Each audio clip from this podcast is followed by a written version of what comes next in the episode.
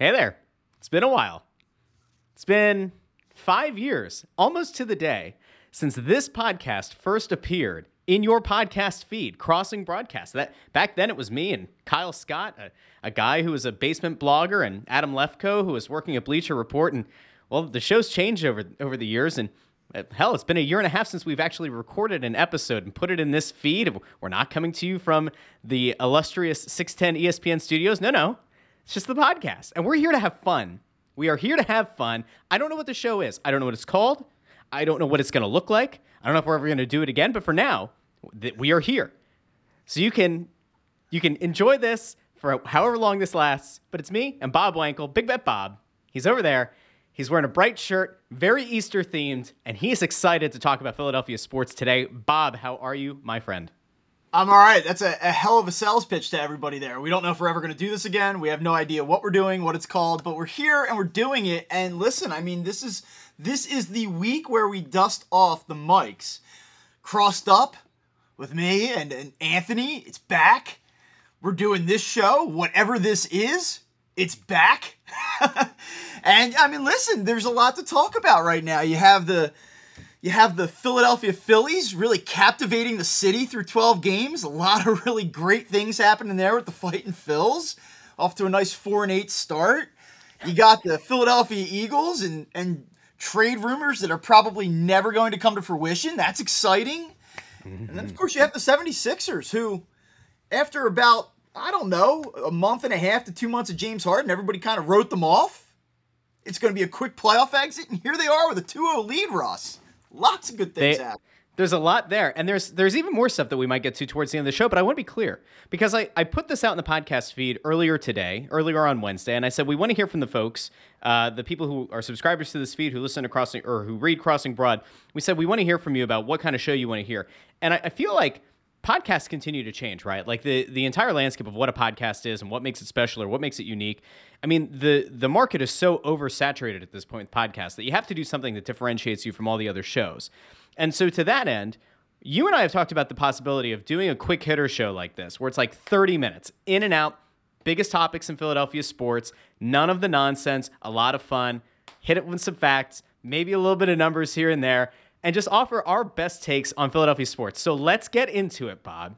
And look, the Sixers are, going to take the court in Toronto tonight. They're going to be without Matisse Thybulle. I know you're a big Sixers guy, just like I'm a big Phillies guy. Uh, be honest, because I know that from a from a cynic standpoint, there's a small part of you that wants to watch the Sixers fail just so that our Slack chat blows up. Like I know that's all you care about right now is how can we piss off everybody in Slack? L- let's go there first. Are you surprised that the Sixers have taken a 2-0 lead? And do you think that this team might actually be better than people kind of thought they were entering the postseason? Am I surprised that they took a 2-0 lead? No.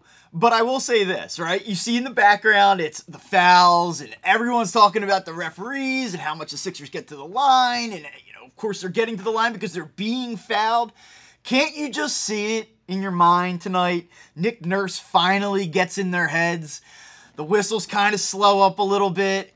It's 2 1. Then you're looking ahead to the weekend. Are they going to call it? Will they not call it? What's going to happen? Sets up a little drama. Or do you think the Sixers are going to come out tonight and just drop the hammer 3 0, lights out? This was never in doubt. That's the question, right? But when I look into I look into the future, I know the Sixers are a better team. I believe they're going to win the series. I do. But don't you just kind of see it? Just two days of everybody bitching on sports talk radio about the whistles, about getting to the line, about calling legitimate fouls. It just is so Philadelphia to its core that I could just see it happening.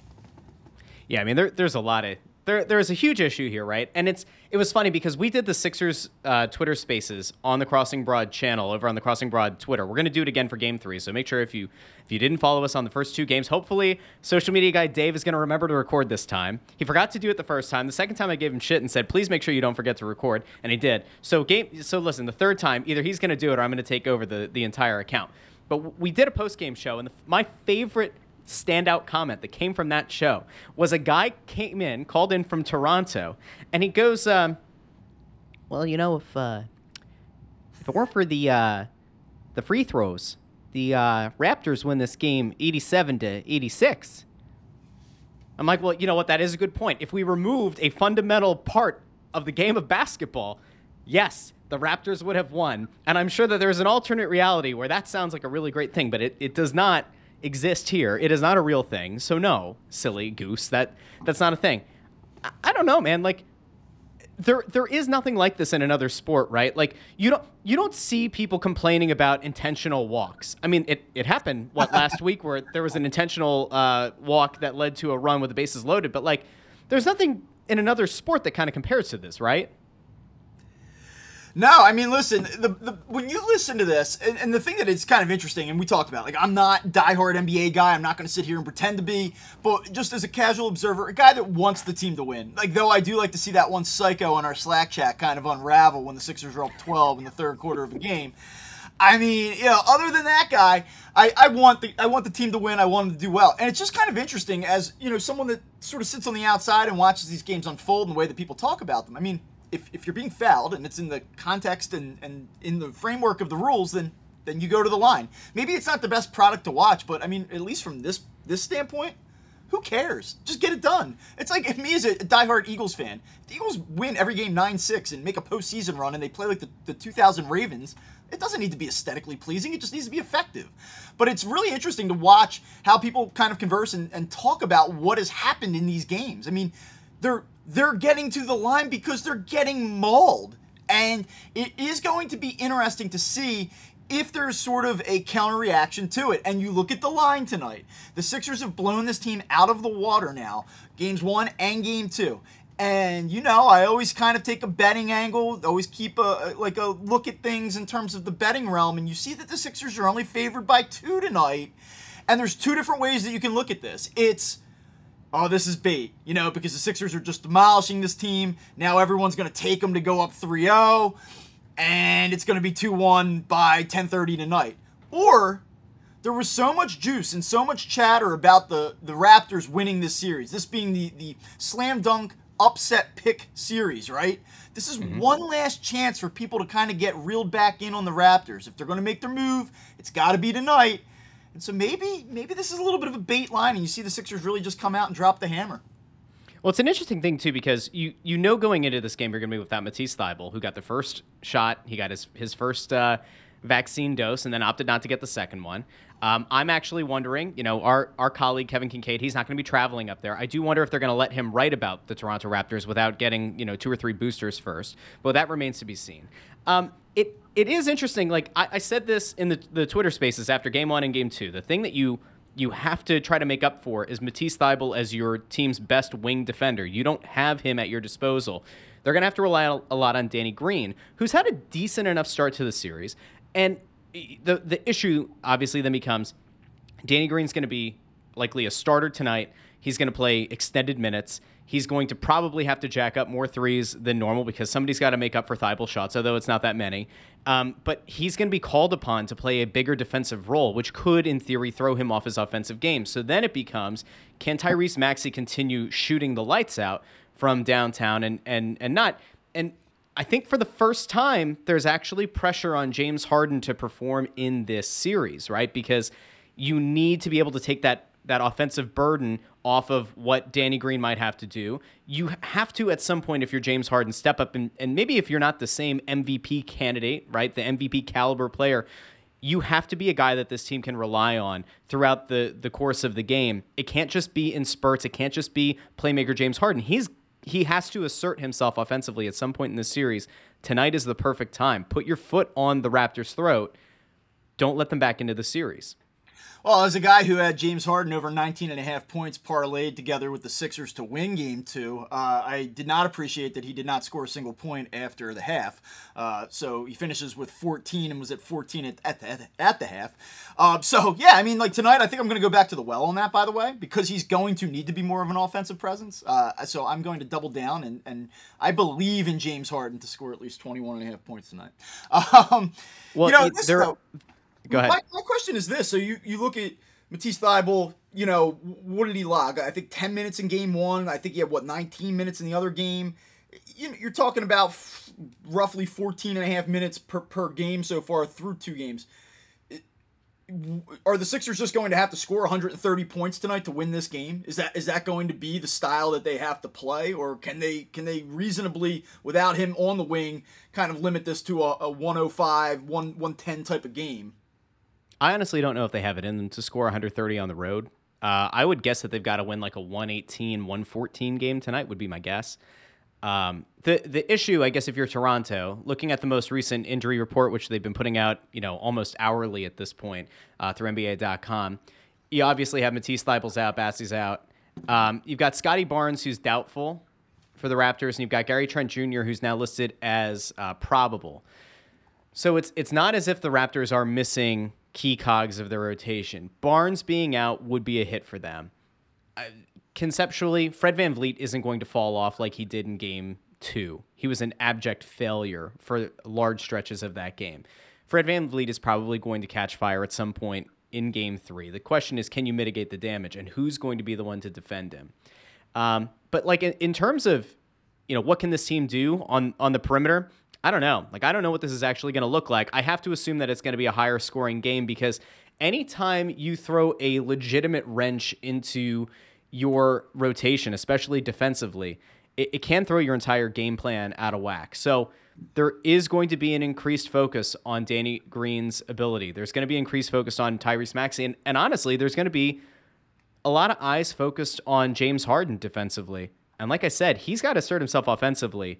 He he's been able to engage more defensively, it seems, because the offensive burden hasn't fallen on him. So there's a lot to keep an eye on here. I want to touch on this really quick because you can go over to crossingbroad.com. Bob brought up the odds, of course, crossingbroad.com, your home for all of the best legal online sports betting news and notes. Phil Keidel, uh, in his Sixers Raptors Game Three preview.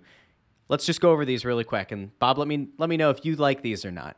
So he's got with the Sixers to win and over 217 points, which I think we probably both agree with. You can get that, of course, at FanDuel Sportsbook. Make sure you go over to the Crossing Broad site, click through there. Helps me and Bob.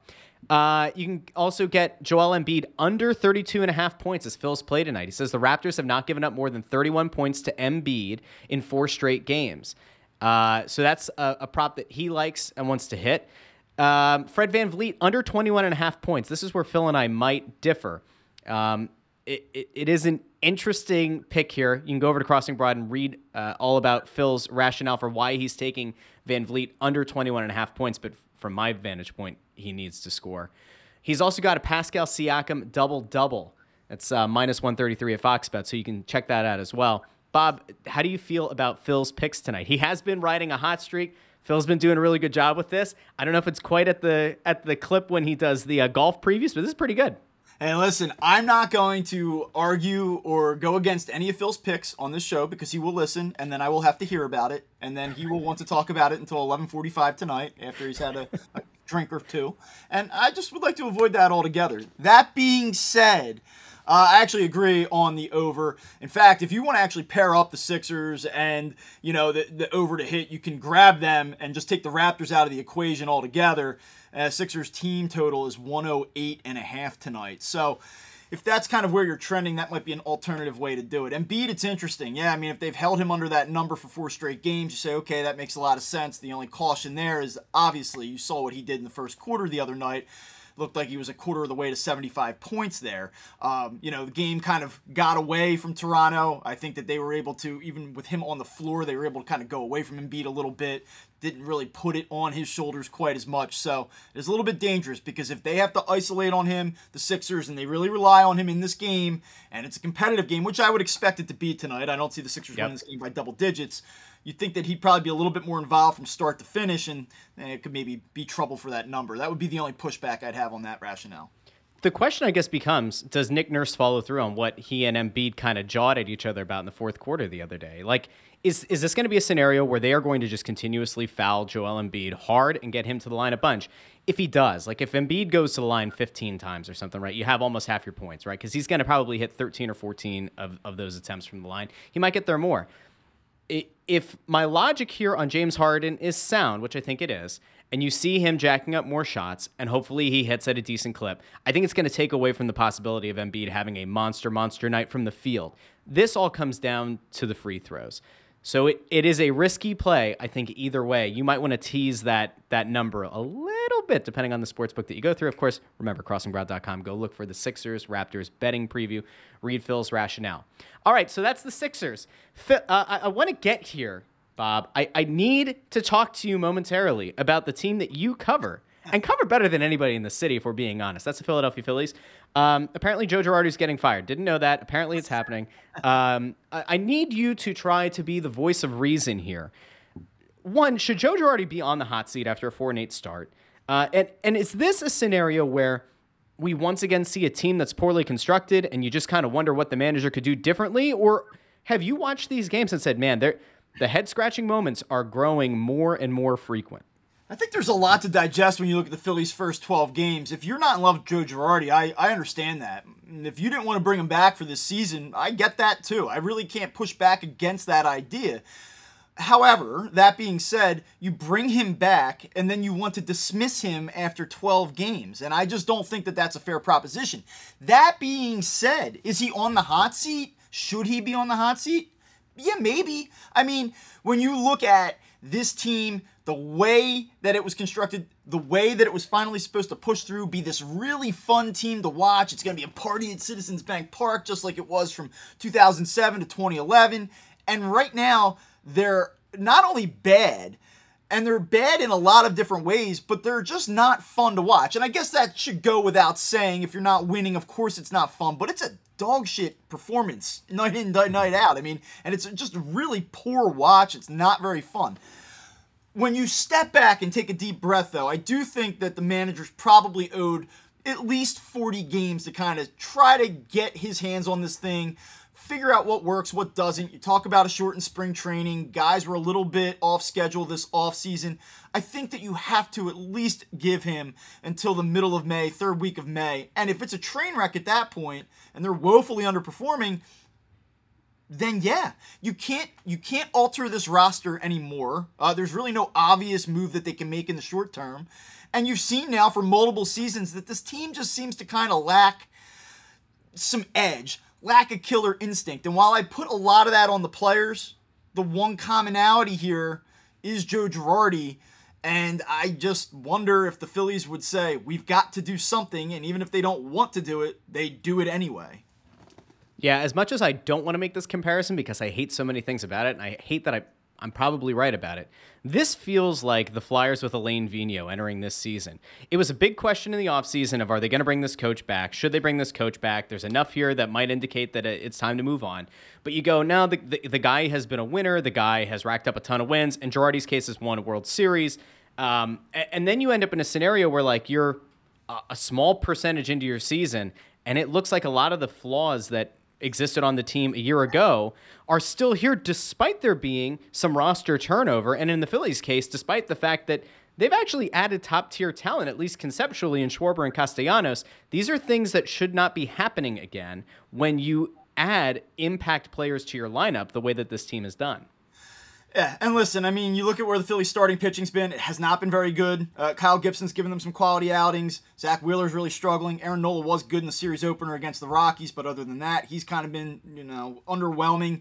So, mm-hmm. is that on Joe Girardi? Is that his fault? He hasn't handled pitching particularly well this season. It seems like every move that he makes in the bullpen has, has sort of backfired when it's been a higher leverage situation and the game's been in a state of flux there there's just a lot of things and it's kind of snowballing on the Phillies altogether right now and I, I don't think it's necessarily fair. I don't think that it's all of his fault, nor did I feel like it was all of Gabe Kapler's fault, right? Like there it's on the players. It's at, at the end of the day, it is on the players. They play. But I do look at the lineups, the consistent shuffling day in, day out.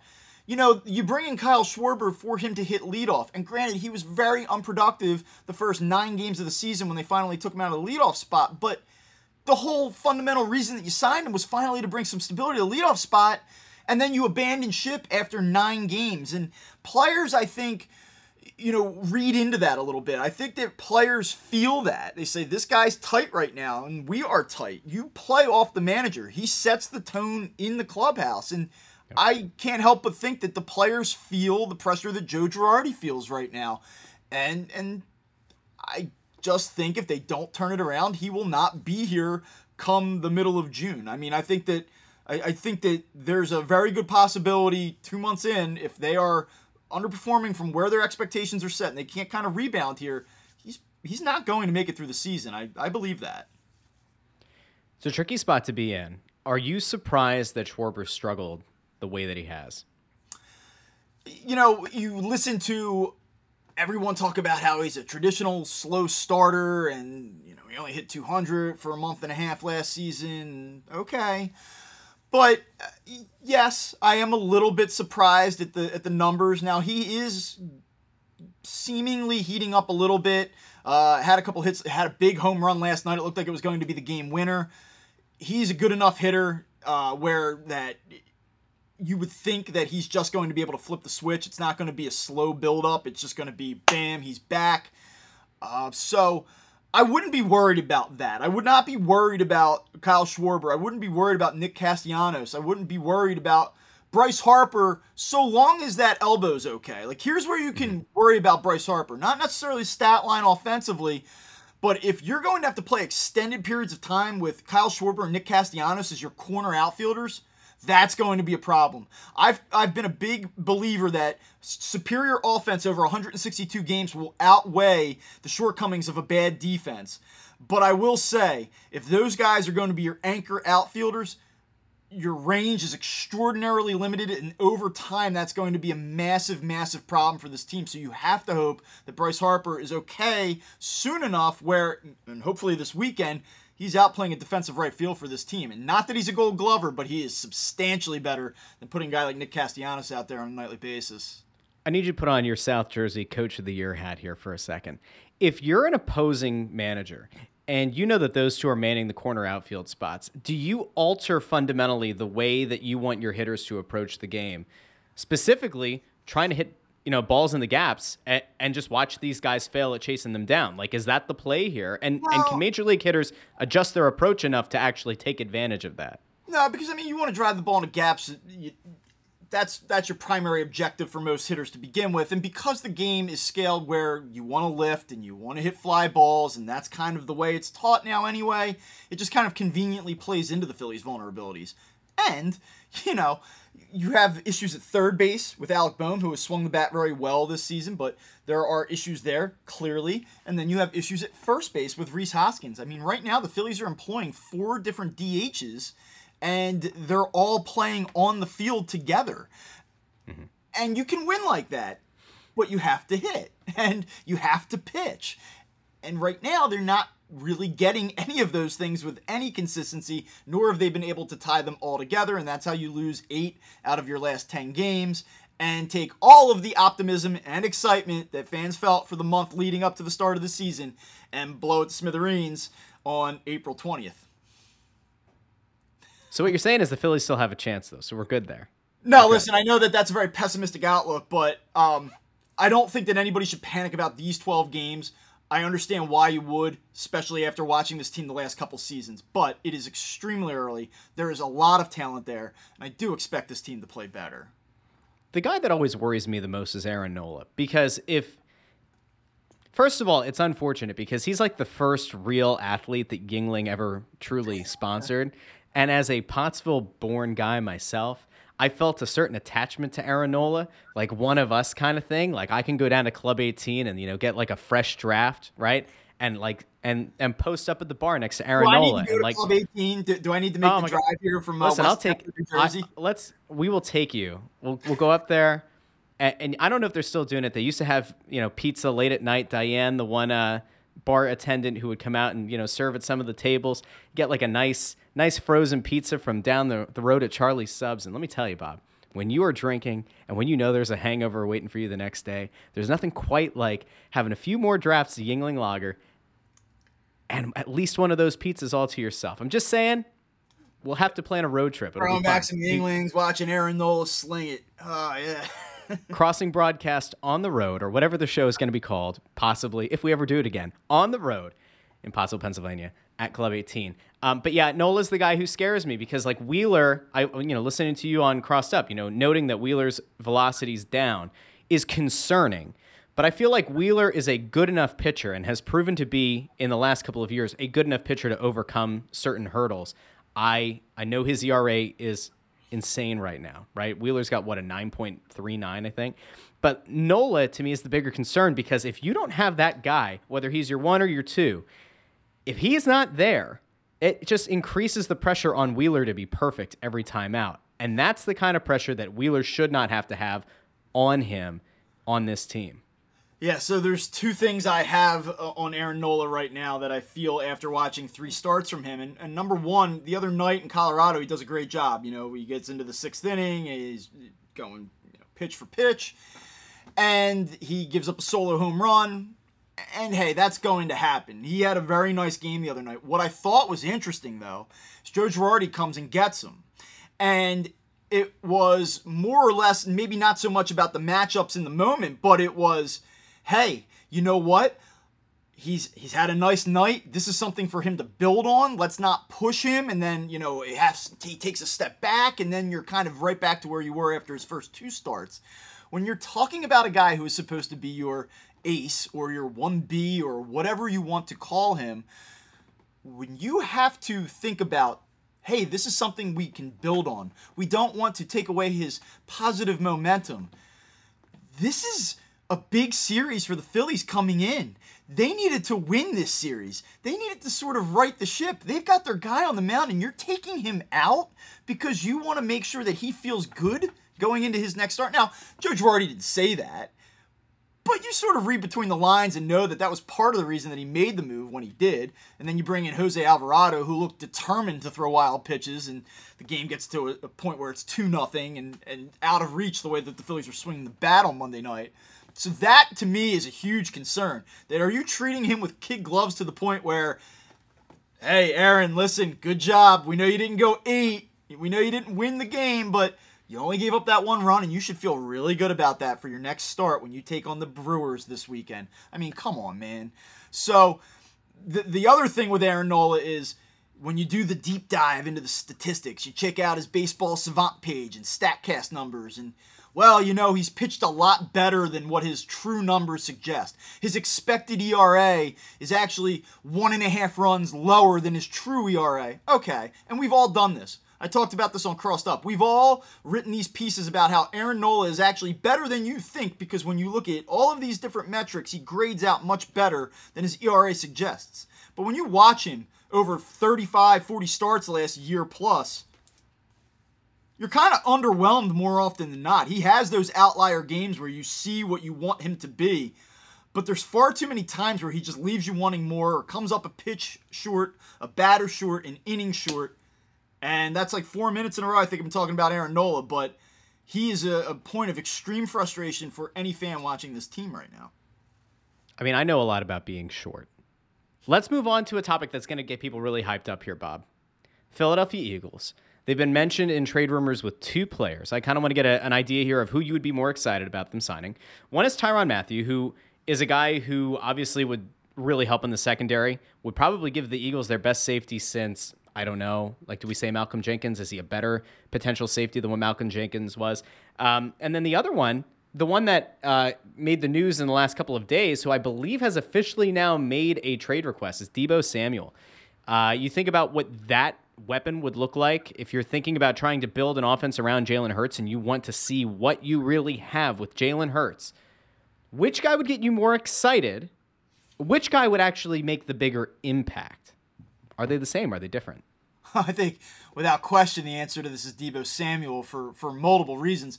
I would just say, from a pure spectator's point of view, watching the league, watching uh, red zone every Sunday. I think the Deebo Samuel may be the most electrifying offensive player from skill position standpoint in the sport.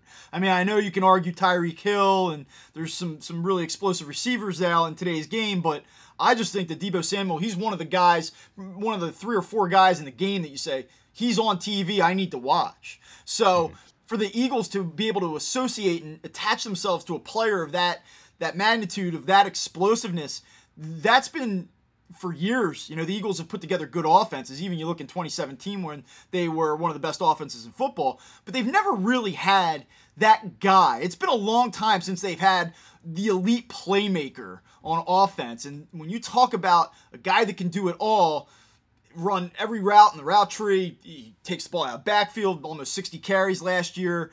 I mean, my God, to have a player like him would be awesome.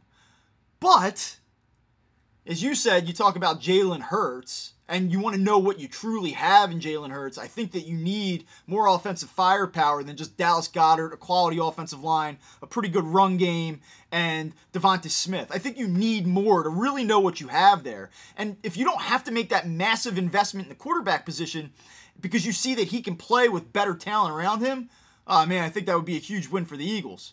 But at what cost?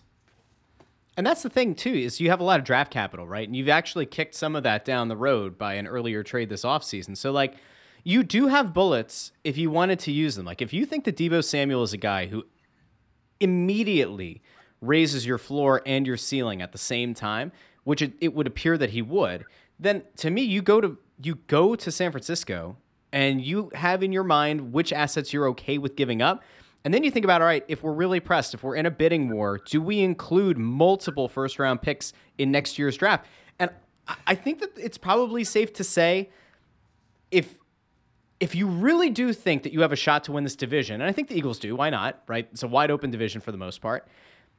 Deebo Samuel is going to have a bigger impact on your team this year, next year, the year after than any first round pick you go out and acquire in this year's draft, next year's draft. And and in fairness, unless you think that your goal here is to bottom out, which I don't think it is, to bottom out or to hope that one of the picks you have for next year is going to be on a team that bottoms out and you're going to get a top five and you're going to go out and replace Jalen Hurts. Unless that's your strategy, Deebo Samuel by far is your best path to a legitimate impact player who makes this team better and at the same time gives you the ultimate answer. Is Jalen Hurts an NFL franchise quarterback. He'd have all the weapons in the world that he would need. This is how you get your answer. And that's one upside of it. And then the other thing that you think about is that if he's not, and the answer is no, if you're a quarterback going in the next offseason, where do I want to play? Well, Philadelphia, I don't think, has been a preferred destination the past couple of seasons. Russell Wilson, probably no interest in coming here, right? I don't think that Aaron Rodgers thing was ever really on the table. But that being said, take whatever quarterback may hit the market or becomes available going into 22 or going into the you know the the 23 season. DeVonta Smith's here pretty good offensive line here. Deebo Samuel's here. All of a sudden, the Eagles become a very, very palatable destination for a, a, player seeking a trade. Now, that being said, you have to pump the brakes a little bit. Why, presumably, would Deebo Samuel want out of San Francisco? Well, you have to imagine, you look at Kyle Shanahan and how he was able to utilize and unlock him, you would think that Deebo Samuel would want to be in that system. So you kind of have to assume that this comes down to money. And you know the 49ers probably want to keep him. But when you look at what Tyreek Hill just got, and you look at what Deebo Samuel is and the versatility, he probably fancies himself as the most productive, uh, you know, versatile, explosive offensive player in the game, and he probably wants to be compensated like that. And so, where the Eagles are at with their cap situation, with the holes that they have on the defensive side of things, this is a philosophical fork in the road for this team. If he's truly available, do you really take your offense to the to the next level, but do it at the expense of leaving gaping holes and, and potential cap ramifications down the line by doing so? And so, it's an intriguing question to ponder. But this isn't necessarily the big slam dunk like it would seem when you first pose the question. So it, it is interesting though because if you think about it, like it, the way that Howie likes to manipulate the cap, get the cap number low, defer money later on, hope that a guy doesn't get injured or that you don't have to go down, you know, a, a dark path about dead cap like you did with uh, Anthony Sanfilippo's favorite quarterback in the NFL, Carson Wentz. If if you if you go the right way about this, you can also look at it and say, all right, well, Jalen Hurts is still on a cheap contract, so you've effectively kind of flip flopped what you would normally do, right? You would typically draft a, a, wide receiver high because you have a high paid quarterback and you're trying to get him another weapon. In this case, you have a low paid quarterback and a high paid, uh, you know, high paid uh, skill player. The question obviously becomes, all right, well, what happens if Jalen Hurts does have a big year? Because if he does, well, then, you know, a year or two down the line, you're going to have to pay this kid a lot of money as your franchise quarterback. And at the same time, hope that Deebo Samuel is going to be happy, sign an extension, and that ultimately he's going to want to continue this relationship because otherwise, you've now made Jalen Hurts into a franchise quarterback in terms of salary. And at the same time, maybe Jalen Hurts isn't that guy. It's just because he happened to have Deebo Samuel at his disposal, right? Like, boy, it could. You can really play that out in your head a lot of different ways, right? yeah, I mean, can. absolutely. And, and if you unload a little bit of that that draft capital to get Deebo Samuel, and we talk about, oh, if Jalen Hurts isn't the guy, well, then you presumably needed that capital to go out and make a, a future trade to bring a quarterback here if you're not going to do it through the draft. So, you know, like we said, it's fun. If they did the deal, here's what I would tell you. I know this to be true. If they did that deal, people would be to the moon. They'd be excited. They would view the Eagles as a viable threat to win the NFC East this year. Maybe make some noise in what does appear to be a little bit of a vulnerable NFC. I know that Tom Brady's back. I know Aaron Rodgers is back. I still think that this is a pretty open conference. But I just don't know. I, I believe that there's a right way to build a team and a wrong way to build a team, and I didn't think that the Eagles going out and spending significant capital to bring in a quarterback this season made a ton of sense because I think the Eagles are multiple parts away. And so while it's fun to think about and while I love the player, I would say that bringing in Deebo Samuel probably doesn't put them substantially closer to winning a championship, and I do think it makes things murky moving forward. And so for that reason, I'm going to be so lame and say I would not do it unless the conditions were favorable and his price is going to be through the roof. So there is no way in hell It the is. are going to be favorable. We shall be see. See, that's it would be it's fun. It would be fun. The, the other thing that, that we haven't touched on here, and I don't think is really worth diving all that much into, is the possibility that Ky- Kyler Murray is available from Arizona. And like to me, that is not a road I want to go down. Yeah, I, I, wish think Kyler Murray's a good quarterback, but boy, I don't want to go down that road. I hate that you feel that way because I'm with you, and I would love to just kind of com- be, be combative with you right now. I was stunned, and I know that the Rams went on to win the Super Bowl, but you watched that first playoff game, and the body language and the demeanor, and just the obviously it was a terrible game from a football standpoint too, but there were some serious questions about Kyler Murray after that football game. And to make any type of massive investment in him on the heels of that game, no thanks. Now, maybe he goes out this season, takes a step forward, lights it up, has the regular season, makes some noise in the postseason. But if that happens, then is he on the market? Probably not. So if you're making that deal this offseason and, and there's some genuine interest there, I just don't know. For me, Russell Wilson, I, I, I don't think I, I do it for the reasons I just said. I think there's many holes that this team needs to fill. I think that you need to try to address it. But I get it with Russell Wilson. I think he makes you a legitimate contender.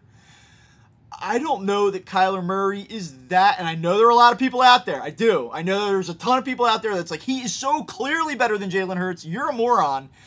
But I just don't know that he's clearly better to the point where it's going to make that type of difference to give up what you'd have to give up. Uh, Bob, you could always go out and uh, take all your draft assets and you could get Kyler Murray and Deebo Samuel and get Tyrann Mathieu to sign for a million dollars because he'd win a championship. There's somebody out there right now who's uh, putting that together in Madden. All right. The, the real reason that we don't know about Kyler Murray, the reason that we know that the Cardinals will never win, of course, second shout out of the uh, episode for this, the 1925 Pottsville Maroons, the curse of the Maroons. Way they will too ne- the Cardinals, the Cardinals cannot win a Super Bowl. ESPN did a podcast about it a little while ago. It's a great story. Go look it up. Final thing on our way out here, Bob, because we're going to keep this. I think we're going to keep this under the 45 minute mark. We went a little bit past 30. It's been a while. We had to dust off the microphones. We had to find our pacing again. I don't know. I think it's been a long time. I think you and I did a show one time. I think we did a crossed up like a year and a half ago. So pacing, you know, we're, we're learning. We're learning. We're years into the I podcast game. We're much. still learning. You get pacing's Um, a nice way of me saying that, or you know, saying to me, way too long-winded, Holmes. You know, that's, No, all. you're you're delightful. Thank You're you. fantastic. Last thing on our way out here, we're going to touch on the orange and black for a second. Um, not the team on the ice, not the fact. By the way, Philadelphia Flyers. If you look on Tankathon right now, third. They're they're third. They can actually get a good draft pick. I'm very excited. Thing I'm not excited about. Chuck Fletcher is the GM making the pick. Anyway, the bigger story that came out this week is that the Flyers uh, are, well, they've already found themselves embroiled in a lawsuit. And it's an absolutely horrible, horrible horrible story that was broken by Anthony Sanfilippo of CrossingBroad.com. You might not know that if you found it on another site because it's, it's weird. It's the strange thing that happens. It's like if a if a story is reported by Crossing Broad, it, it doesn't get linked to. It's very strange. Like Philadelphia Inquirer doesn't link to it. Um, Broad Street Hockey apparently doesn't think that it was a big enough story, and then when they eventually did it, they linked to NBC Sports Philadelphia, which is strange because they weren't the first ones to have that either. Uh, I noticed that um, Philly Hockey Now, Sam Carchidi, who's uh, over there running the show there now, mentioned Anthony but didn't link back to the story. It's very strange. Odd how some of these things happen, Bob. That's that's just something I've noticed over time. You want to have Um, that but- conversation before you get to the Flyers or after you get to the Flyers? Wow. It's, a, So- it's an interesting observation you make.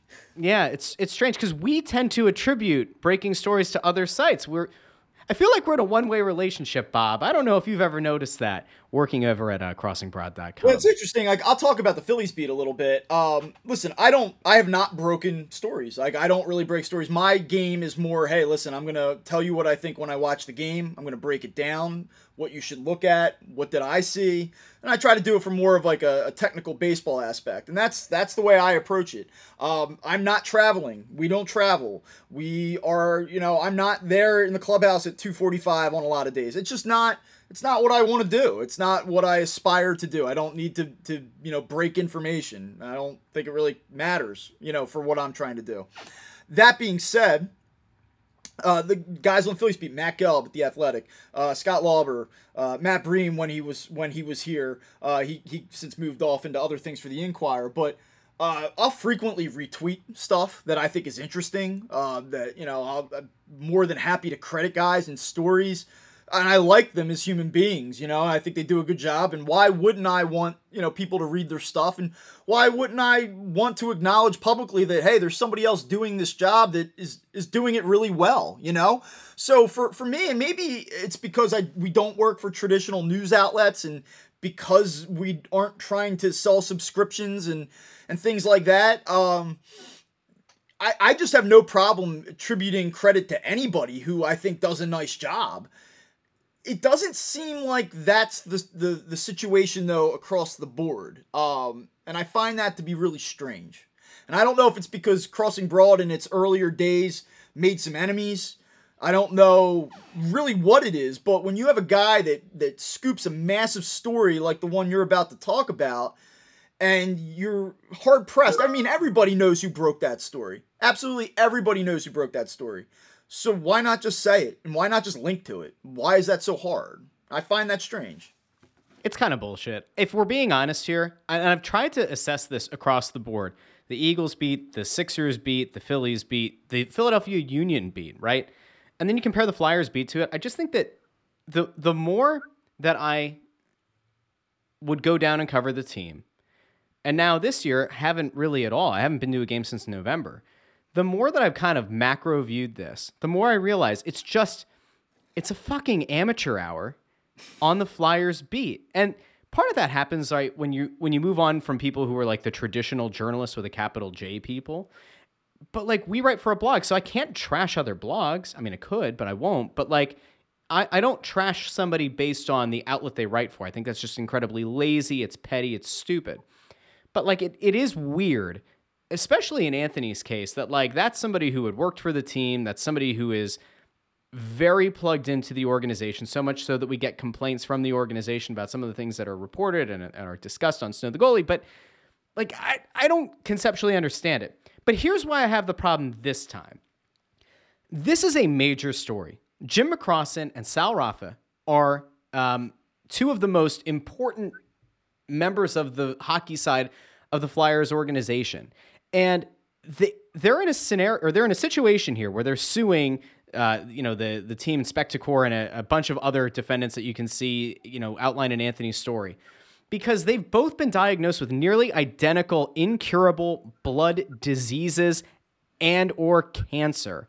And it happened between the spring and summer of 2021 and there's a lot in that story that i think is um, it's just it's hard to read and it's hard to read from the standpoint of like these guys have families and in sal rafa's case if you look at the bottom of the story there's a picture of, uh, of him there with his family in- including two little kids and bob you and i are both dads and the idea that you know you've been told you have a disease that is incurable. And in the case of at least one of them, you know, we're looking at a terminal illness. And when a case like this comes up, it stands to reason that there had been a discussion between the plaintiffs in this case, right, and the defendants in the case. And I thought it was very strange and actually kind of gross. It was slimy in a way. Comcast's statement to Anthony said that uh, the safety of our employees and guests at Flyers training facility or training center and all our facilities is always a top priority for us. That's good. We have looked into the allegations made by Jim McCrossin and Sal Rafa after the course of several months. Eh. And based on that, oh boy, believe that their claims have no merit. Beyond that, we cannot comment further given that this matter is in litigation. Bob, what the fuck is that? What kind of statement is that? Here, here's an idea. Use the last sentence or use the first and the last. The safety of our employees and guests at the Flyers Training Center and all facilities is always a top priority for us. Beyond that, we cannot comment further given this matter is in litigation. What the hell goes through somebody's mind to say, we've looked into these allegations and they have no merit? I mean, call me crazy, but two guys getting this kind of diagnosis, working in the same area, in the same room that happens to be, you know, effectively butted up against where the Zamboni's kept, where there's all kinds of questions about the disposal of um, fluids from the machine and that it runs on gasoline, you bring in carbon monoxide and all that kind of stuff. I mean, it seems like a strange thing to go public and say it has no merit. And if nothing else, it makes the organization and Comcast Spectacor and the whole thing just once again look like a villain. Even if you even if you don't believe that they are. It kind of sounds like a Bond villain sort of thing to say, does it not? Yeah, it's the the Comcast touch, you know, we'll call it that. It's the it's corporate insulation combative, you know, where they feel like we're going to take a very entrenched stance here and we're going to let people know that hey, not only uh, you know, not only is there no validity to this, but like we're we're emphatically going to tell you that off the bat. We're to these guys, these guys are crazy. You know, that that's sort of what you're doing there. And you said it.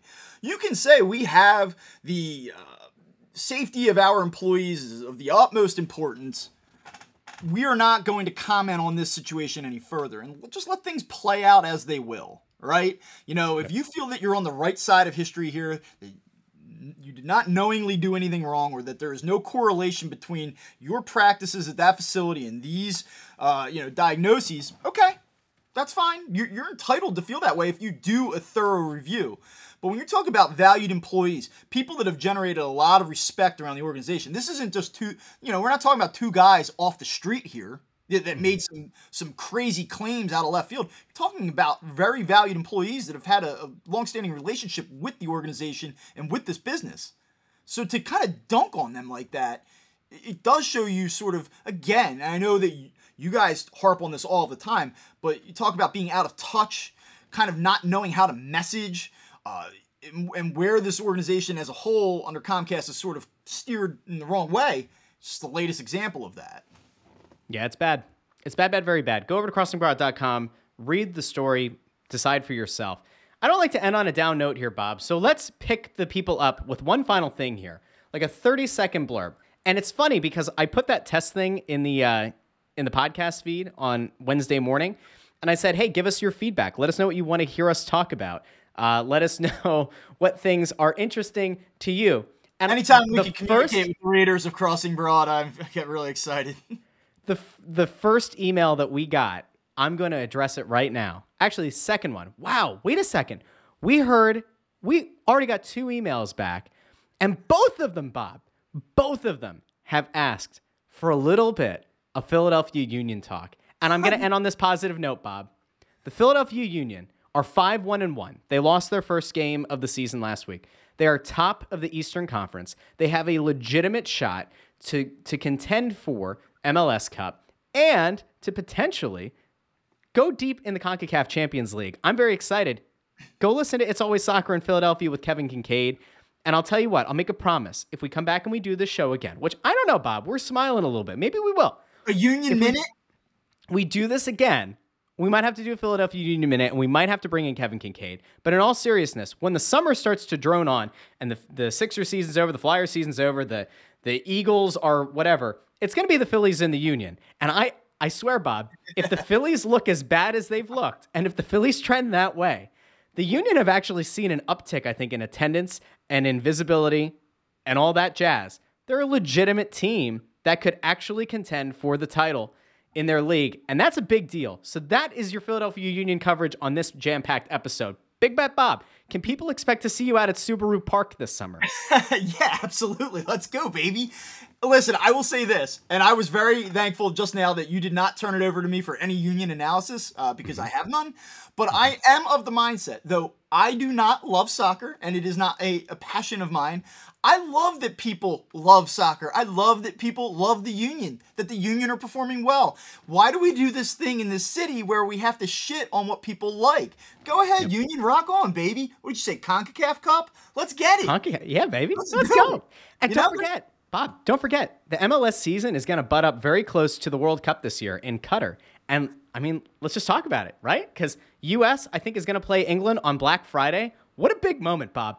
An That's absolutely awesome. incredible moment here for the United States men's national team as they look to take down the one time oppressors in the UK, England. Absolutely fantastic. Quick, yeah. Very quickly. So, are you uh, the type of person that says, Well, I, I watch I watch soccer all the time. I follow it. And I am offended when you tune in the day after Thanksgiving to watch. It's not your sport. You're not allowed to watch. Are you do you kind of like Am I a gatekeeper? Is that what yeah, you're asking me? gatekeeping or are you no. kind of like, yeah, come on, let's all do it. That's stupid. USA, it's baby. stupid.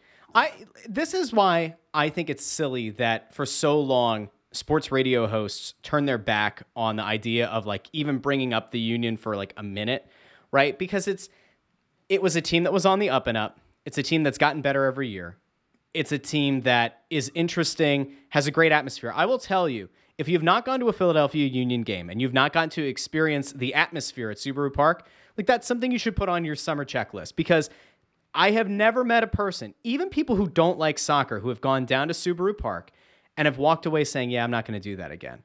It's a great atmosphere. It's a lot of fun. Tickets are cheap, concessions are relatively cheap getting in and out of Chester, especially getting out at, at night when the traffic is just like out the wazoo, not the most enjoyable, but it's a great time.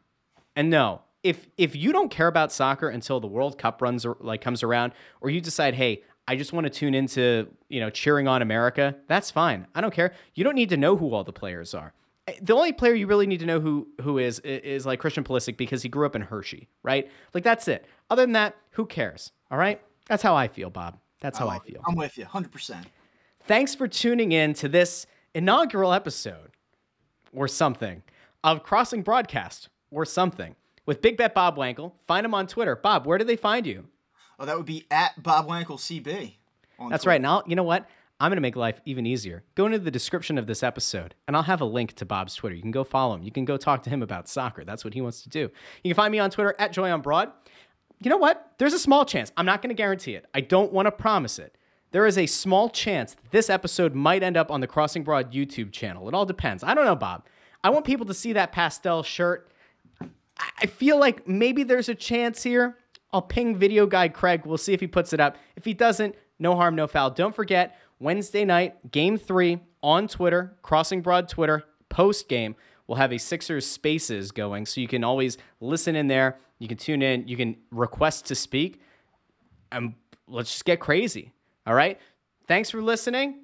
Maybe we'll come back. Who knows? Keep your eyes peeled here to the Crossing Broadcast feed. For Bob, I'm Russ. Thanks for listening. We'll talk to you soon. Maybe.